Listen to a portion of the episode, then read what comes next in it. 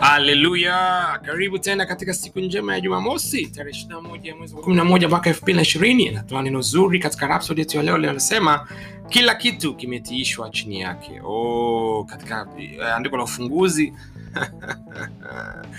Ni kutoka katika matayo sura ya 17 mstari wa tano. Neno linasema alipokuwa katika kusema tazama wingu jeupe likawatia uvuli na tazama sauti ikatoka katika lile wingu ikisema huyu ni mwanangu mpendwa wangu ninayependezwa naye msikieni yeye oh, oh.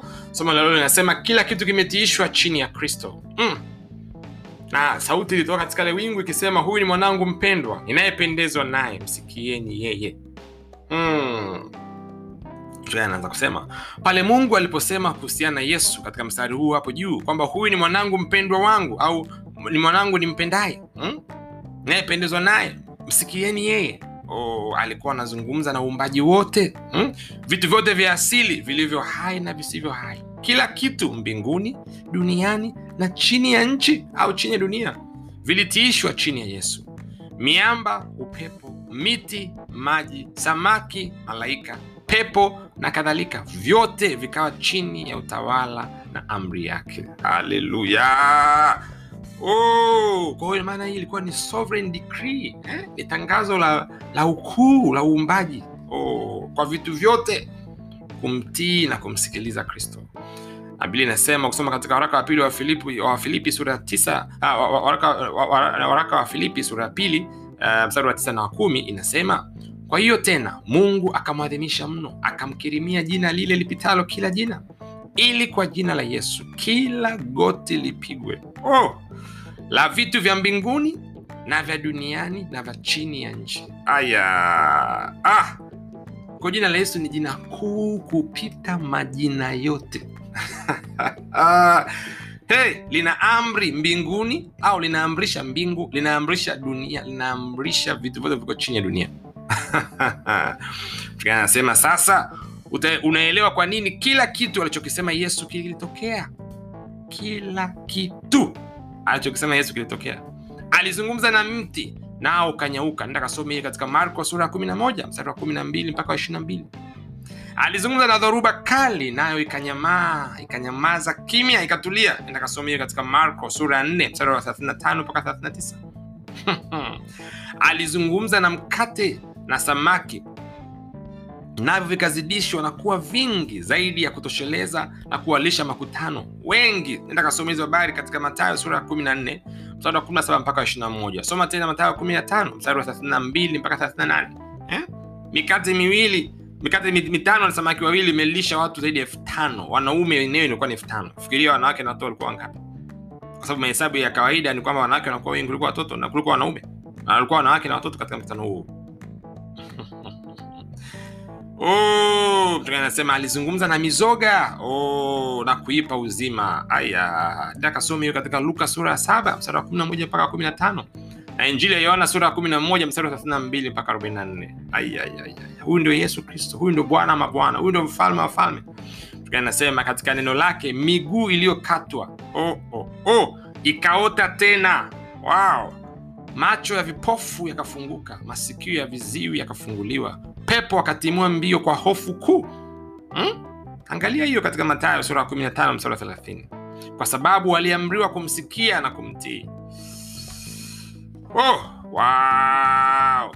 sasa sehemu nzuri kuliko zote ni namna hili vinavyoungana.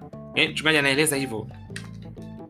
Soma katika injili ya yohana uh, waraka wa kwanza wa yohana sura ya 4 mstari wa 17 inasema kama yeye alivyo ndivyo tulivyo na sisi ulimwenguni humu alafu katika matayo 28 mstari wa 18 mpaka 19 alisema nimepewa mamlaka yote mbinguni na duniani. Ayayayayaya ndipo katika msingi ya mamlaka hiyo akatuamuru kwenda kuhubiri njili kwa kila kiumbe kuidhibiti dunia hii. Oh. kwa ile waraka kwanza yohana 417 inasema kama yeye alivyo kristo ndio hivyo tulivyo sasa hivi hapa. Na zaidi sana ametutuma katika mamlaka ile ile Ah, je hiyo inamaanisha nini kwetu? Inamaanisha alitupatia mamlaka ya kutenda badala yake nguvu ya uwakili ya kulitumia jina lake. Kwa hiyo maneno yetu yana nguvu ile ile. Kila kitu maishani kimetiishwa kwako kama ambavyo vimetiishwa kwake. Kwa sababu umoja na yeye. Haleluya! Unaweza kusema na kila kitu kwa jina lake na kuwa na matokeo unayoyatamani! Glory! haleluya wow. eh? ukisikia habari hii lazima usikie shauku na masa lazima ufurahie kwa sababu sio tu kwamba alifanya yeye alafu sisi hatuwezi sasa hivi tunafananishwa na yeye tumeambua kama yeye alivyo ndivyo tulivyo sasa hivi katika ulimwengu huu katika maisha haya na zaidi sana akasema nimepewa mamlaka yote mbinguni na duniani enendeni kwa alituma katika ile mamlaka. Kwao unavyokwenda kwenye ulimwengu wako leo jua kwamba neno lako sio bure. Unavyolitamka unavyoamuru unavyozungumza kupitia nguvu iliyoko ndani ya jina la yesu. Oh, mbingu nchi na vilivyo chini ya dunia vimeamriwa kuweza kutii hilo neno. Fanya ukiri pamoja na mimi asubuhi ya leo. Ah, sema kila kitu maishani kimetiishwa kwangu. Kwa sababu ninayo mamlaka ya kristo. Mimi ni mmoja na yeye. Dunia na mazingira viko chini ya mamlaka yangu. Ninatawala na kudhibiti katika jina lake. Haleluya! Ninatawala na kudhibiti katika jina la yesu.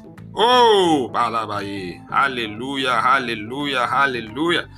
Hebu tufanye mafunzo ya ziada. Tunapotafakari neno hili la kipekee siku ya leo kwa kusoma mistari ifuatayo. Tuende katika kitabu cha matayo sura ya 28 mstari wa 18 na 19 neno linasema yesu akaja kwao akasema akasema nao akawaambia nimepewa mamlaka yote mbinguni na duniani. Aya.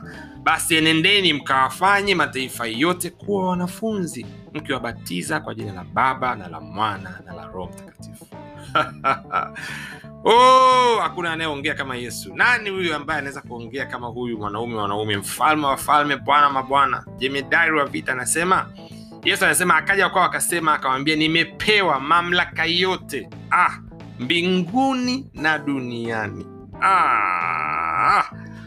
Twende tena katika mstari mwingine luka sura ya kumi mstari wa 17 mpaka 19 sema ndipo wale sabini waliporudi kwa furaha wakisema bwana hata pepo watutii kwa jina lako akawaambia nilimwona shetani akianguka kutoka mbinguni kama umeme. Tazama nimewapa amri ya kukanyaga nyoka na nge na nguvu zote za yule adui wala hakuna kitu kitakachowadhuru. Oh, haleluya! Tunao mamlaka ya kukanyaga nyoka na nge na hakuna kitu naweza kutudhuru oh, katika jina la yesu unaweza ukanyaga nyoka na nge ukaamuru. Nyoka na nge inamaanisha zile nguvu za giza. Inaashiria ile mamlaka katika ufalme wa giza.